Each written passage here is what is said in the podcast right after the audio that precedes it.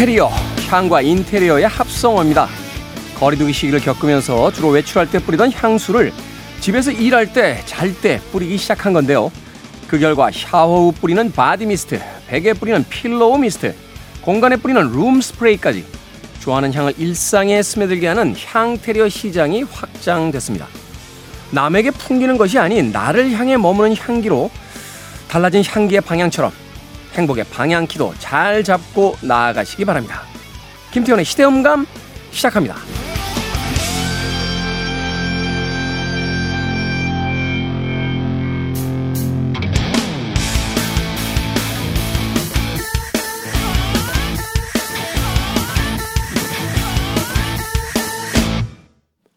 그래도 주말은 온다. 시대를 읽는 음악 감상의 시대음감 김태훈입니다. 예전에는 주로 밖에 외출할 때 뿌렸던 향수인데요. 이 코로나 시대를 맞으면서 외출이 자유롭지 못하게 되자 집에서 일할 때 또 잠잘 때 이 향을 뿌리기 시작했습니다. 일할 때 스트레스도 덜어주고요. 잠잘 때 수면의 질을 높여주는 용도라고 하는데 그것보다도 본질적으로 더 중요한 것은 남을 향했던 향기의 방향을 바로 내가 즐기는 나의 방향으로 바꿨다는 것이 되겠죠.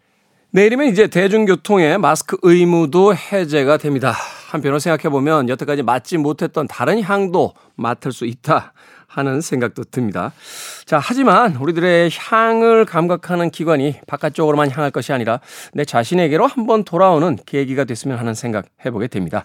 누군가에게 보여주는 삶이 아니라 내 스스로 만족하고 나는 어떤 사람인가, 내가 원하는 것은 무엇인가를 진심으로 탐구해보는 시간. 아마도 코로나 시기가 우리에게 선사한 예상치 못한 선물이 아닐까 생각해 봤습니다. 자, 김태훈의 시대 음감, 시대 이슈들 새로운 시선과 음악으로 풀어봅니다. 토요일과 일요일, 1라디오에서는 낮 2시 5분, 밤 10시 5분 하루에 두 번 방송이 되고요. 한민족 방송에서는 낮 1시 10분 방송이 됩니다. 팟캐스트로는 언제 어디서든 함께 하실 수 있습니다. 음악 듣습니다. 노르바나의 음악 중에서 Smells Like Teen Spirit.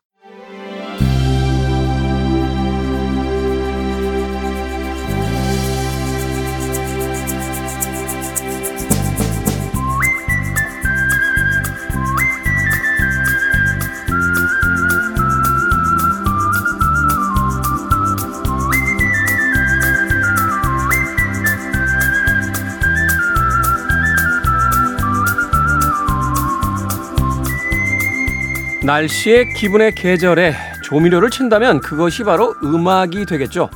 시대음감의 조미료 같은 존재라고 주장하십니다. 여행작가 생선의 배낭 속 음악 이야기 걸어서 음악 속으로 어제 이어 생선 작가 나오셨습니다. 안녕하세요. 네, 안녕하세요. 본인이 시대음감의 조미료 같은 존재다. 아, 예. 저는 시대음감의 MSG가 되고 싶어요. 아, 요새 MSG를 잘 안 씁니다. 네. 아, 안 써요?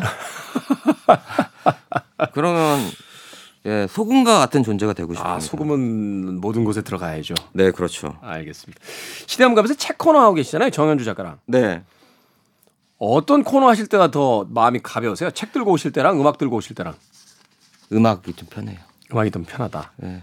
책은 막 찾아보고 체크하고 막 그래야 되는데 음악은 그냥 노래만 선곡하면 음. 노래 선곡하는 것도 좀 좋거든요. 저는 음악 선곡하는 거 좋아하는데 왜냐면 네. 아 내가 이 노래 틀면 김태훈 DJ나 청취자들의 반응이 어떨까 막 이런 거 상상하면서 하게 되는데 음. 책 코너는 제가 얘기하고도 하고도 아 나도 내가 한 말을 이해 못 하겠는데 사람들이 이해할까라는 생각이 좀 들기도 해요. 아. 그래서 좀 아쉬워요. 그런 게 또 있군요. 네. 하긴 뭐책 코너는 처음부터 끝까지 다 내 입으로 설명을 해야 되는데 네. 음악은 사실은 설명을 길게 하지 않아도 어, 그 음악을 딱 듣는 순간 아 어떤 음악이구나 하는 게 이제 직접적으로 전달이 되니까. 그렇죠. 음악은 말하지 않아도 딱 알거든요. 음, 네. 네. 알겠습니다. 과연 그렇다면 오늘 어떤 음악을 들려주실지 걸어서 음악 속으로 봄맞이 특집 코너로 이제 음악 코너 오늘 생선 작가가 어제 이어서 이틀째 음악을 선곡해 주실 텐데 오늘 오늘 오늘 주제는 이런 겁니다. 어제 주제가 그 봄에는 포, 이 계절엔 포크를 듣겠어요. 네. 였죠? 예. 오늘 주제는 포크는 무슨 음악은 역시 락이지. 네. 아, 제가 제, 제목은 잘 정해요. 네. 아, 사실 포크 음악도 좋은데 포크 음악을 계속 들으면 뭔가 사람이 좀 싱거워지는 느낌이에요. 그런 그런 느낌 있죠. 뭐다 그런 건 아니겠습니다만 사실은 그 밥 딜런도 그와 비슷한 이야기를 했어요. 그러니까 네.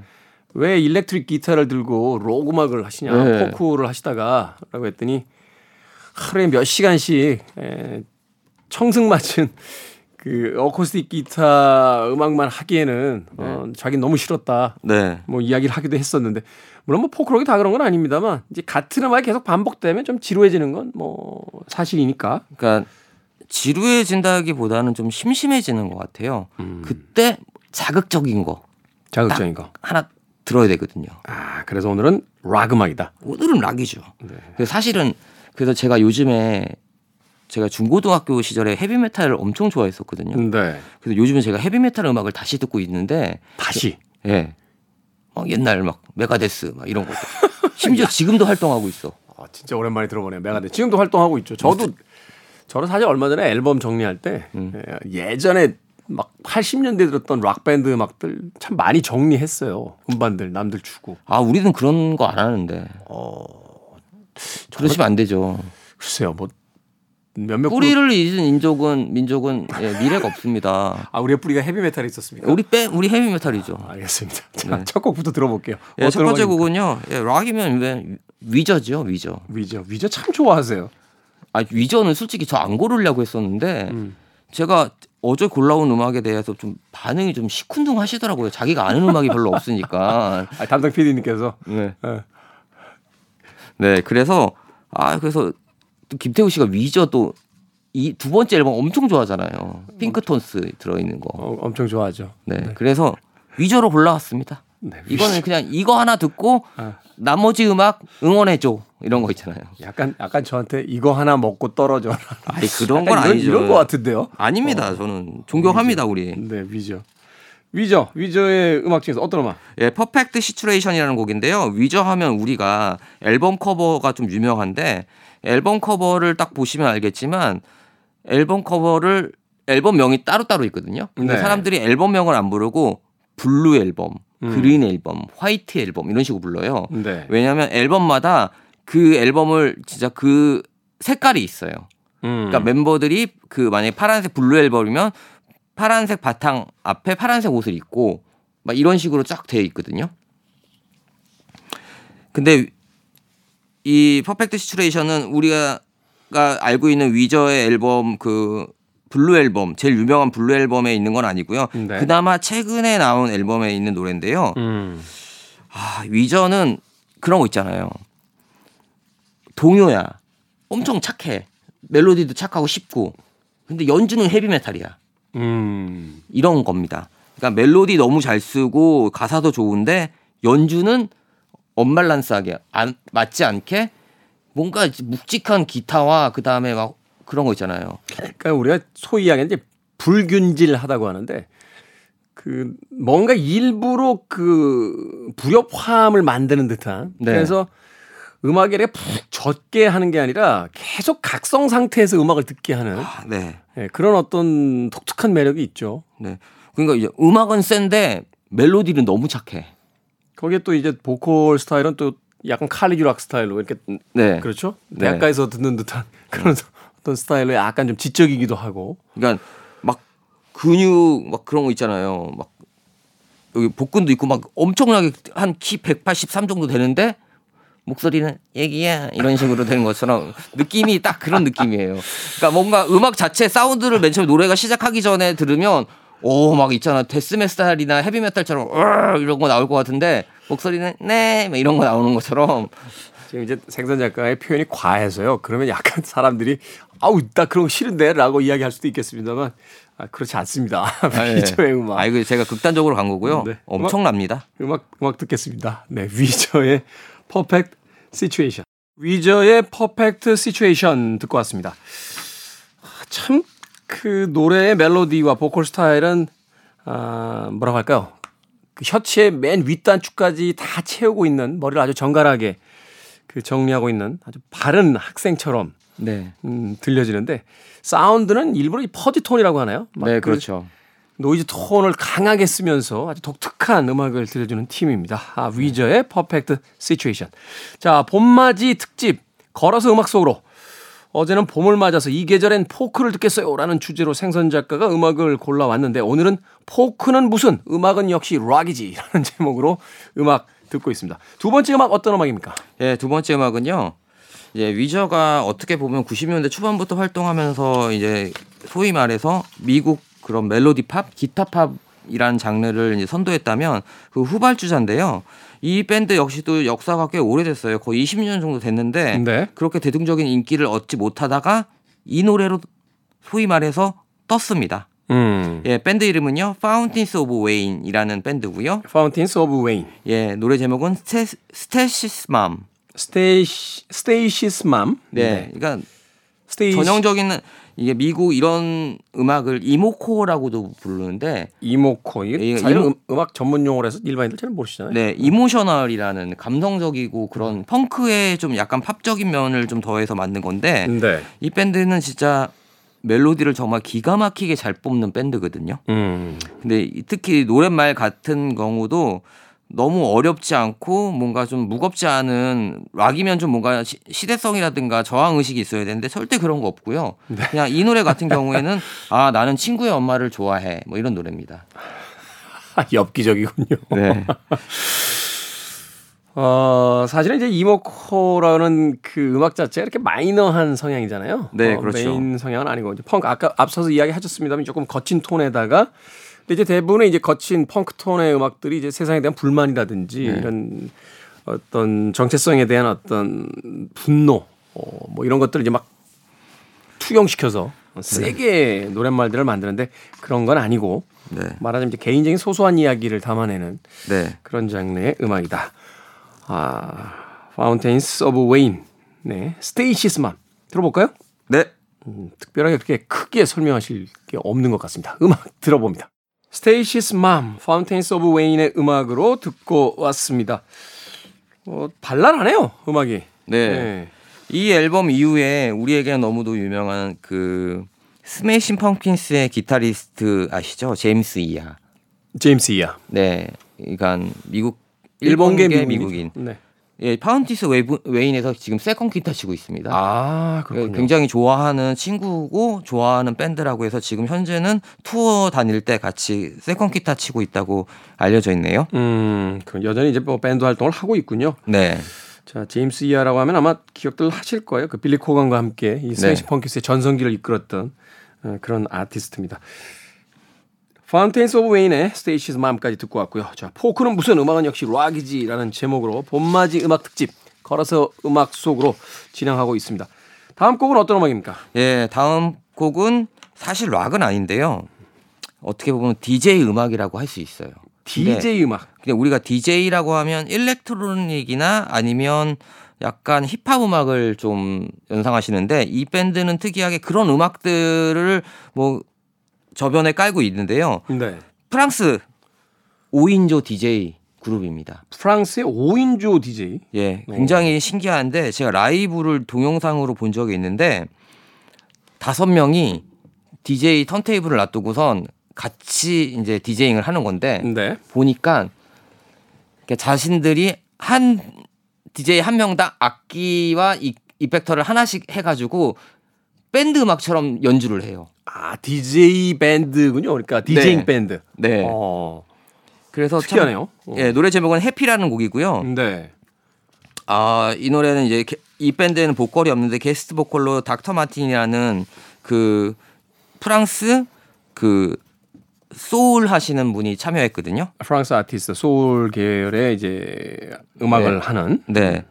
이 근데 뭐 유명한 사람은 아닌 것 같아요. 왜냐면 그 이후로 제가 앨범을 찾아보니까 앨범은 없더라고요. 그러니까 이 이제 근데 무대에서 주로 활약하는 이제 예, 아, 아티스트인데 무대에도 잘 안 나오더라고요. 아, 그래요? 예. 오. 무대에서는 그 DJ 중 한 명이 그 사람의 목소리를 가지고 믹싱을 해요.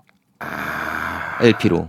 음, 그러니까. LP 하나에 자신들이 악기, 뭐 기타면 기타, 베이스면 베이스, 뭐 리듬이면 리듬을 한 사람당 하나씩 턴테이블에 놓고 그다음 보컬도 있고 이거를 가면서 음, 시기적절하게 연주를 하듯이 음, 디제잉을 하더라고요. 특이하네요. 네. 어.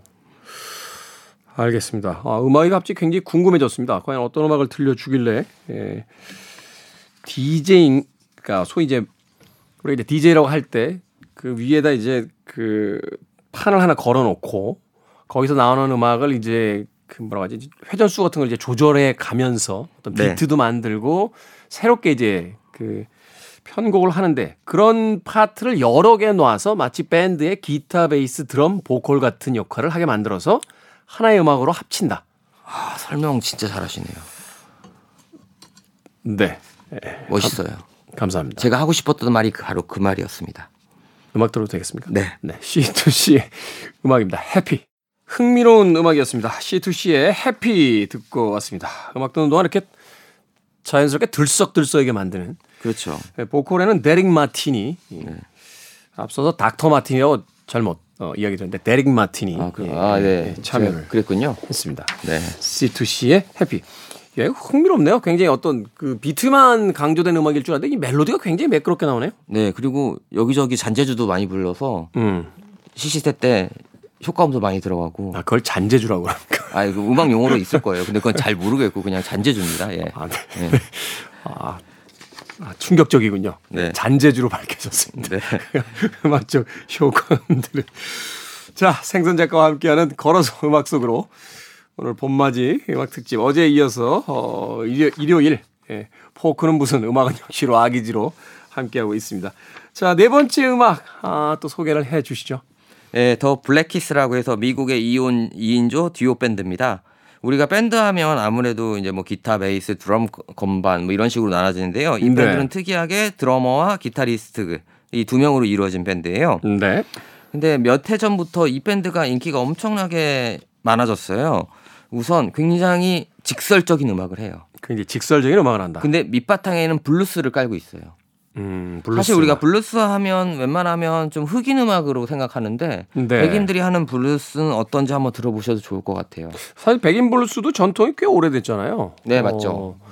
뭐 블루스에 기반한 그 뮤지션들이 워낙 뭐 Rolling Stones 같은 경우도 결국 이제 블루스 기반이고 네. 뭐 현존하는 에릭 크랩튼 같은 아티스트들 네.